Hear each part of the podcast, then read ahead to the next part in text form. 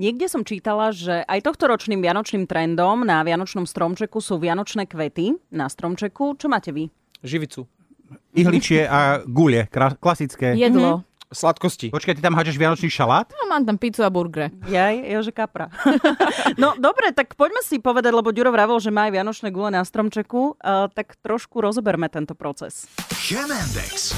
Hodina chémie, ktorá vás bude baviť.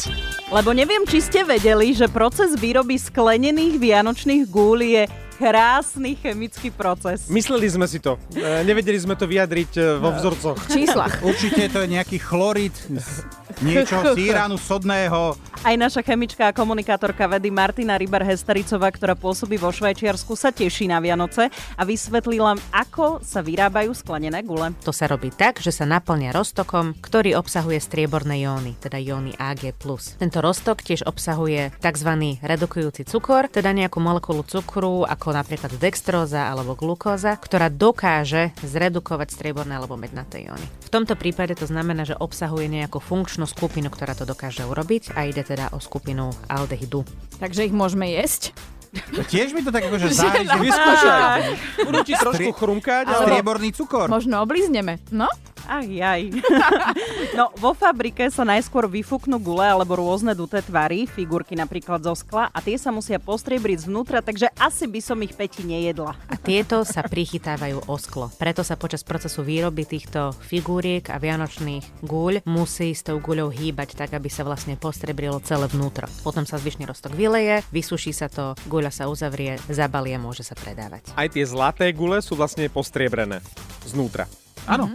Po redukcii sa v roztoku začnú potom tvoriť atómy striebra a genula. Ide o klasickú oxidačno-redukčnú reakciu a má veľmi bohatú históriu táto reakcia. Techniku vyvinul nemecký chemik Justus von Liebig ešte v roku 1835. Ako zaujímavosť táto reakcia sa používa aj v chémii a biochémii na dôkaz prítomnosti tej aldehydovej skupiny, ako som spomínala, to je CHO. Hovorí sa jej aj Tolencov test a je možné, že ste ju dokonca robili aj na základnej alebo strednej Ja si škole. pamätám, že ako dieťa som rozbil jednu vianočnú gulu, potom znútra som to prefarboval, ale už to zlepiť naspäť nešlo. Nešlo ti to? Nešlo, nešlo. A snažil si sa? Málo cukru som dával. Aha, moja teta pracovala, kedy si fúkala vianočné ozdoby, ale v živote mi to takto nepopisovala. No vidíš, ešte, že máme aj ich vianočný chemendex. Chemendex na Exprese. Najlepšia nálada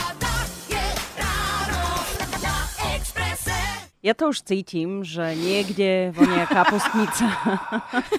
To bol, to bol Ďuri, ktorý má košelu a cíti sám seba. Dobre, neriešim. Každý to máme inak. Mne voňajú Vianoce ako ihličie a vanilkové rožky. Chcela som trošku navodiť atmosféru, ale U mňa, u mňa trošku taký prepalenejší olej, keď sa Áno. robí ten kapor. Kap, niečo medzi kaprom, rumom, kokosom a chrenom. No a ako voňajú Vianoce našej chemičke Martine Rybar-Hestericovej vo Švajčiarsku? Chemendex. Hodina chémie, ktorá vás bude baviť. Nedám si pokoj s tou chémiou, keď Martina to tak krásne vysvetlila, pretože Martine voňajú Vianoce ako bobaľky. Pre mňa je to zaručené vôňa čerstvých bobaliek. Opekancov, ktoré sa u nás v rodine jedia na slano, s kyslou kapustou praženou na masle, podľa tradičného receptu mojej babky pôvodom z Inačoviec. Na čom sa ale všetci zhodneme je, že čaro Vianoc si už teraz vieme predstaviť skrz vôňu. Stále tam nejak som nezaregistroval žiadnu chémiu. Nie, niečo si Martina tak ešte iba pre nás pripravuje. To, že nám Vianoce voňajú, totiž to má to chemické vysvetlenie, No. Marek, počúvaj. Ihličie vonie vďaka obsahu pinénu, klinčeky vo varenom víne a v medovníčkoch vonie vďaka obsahu eugenolu či cinamaldehydu, zatiaľ čo v mojom prípade pri bobaľkách cítim produkty karamelizácie a majardovej reakcie prebiehajúcej počas zahrievania masla. U nás sa robí varané víno, kam idú klinčeky a už si viem predstaviť, ako poviem večer po večeri, mmm, eugenol. A ja, a ja poviem, cítim produkty karamelizácie. Čo to teda znamená? Vo všeobecnosti platí, že všetko, čo má nejakú vôňu, je spôsobené tým, že vonné molekuly aktivujú naše čuchové receptory. Tieto vonné zlúčeniny, vonné molekuly musia byť prchavé a po vypárení do vzduchu ich vdýchneme a dostanú sa do nosa. Receptore, proč nehrají? Hrajte! No a na sliznici nosa a v sliznici nosa prebieha krásny biochemický proces. Vonné molekuly sa najprv rozpustia, to je veľmi dôležité. Keď nie sú rozpustené, tak ich necítime. No rozpustia sa v hliene, prítomnom na sliznici a pomocou transportných proteínov, transportných bielkovín sa dostanú až k čuchovým receptorom. Trošku už odchádzame z tých Vianoc. Totiž to, keď zaregistrujeme procesy karamelizácie a všetky tie prvky, Ono sa treba vždy dať do nosa. Áno, a hlavne náš mozog to musí vyhodnotiť, že čo to pre nás znamená. Vieš, nestačí povedať, že produkty karamelizácie, mozog musí povedať, aha, Vianoce. Marek, ďakujem. Od nového roka Chemendex s tebou.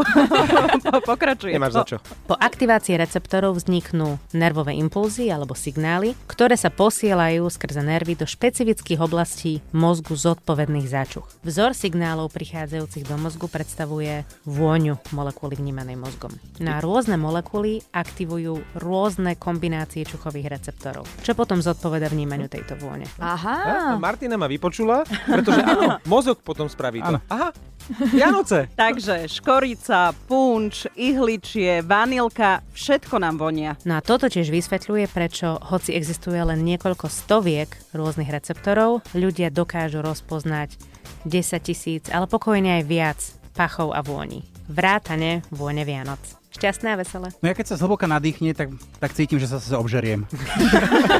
Chemia. Expresse. Najlepšia,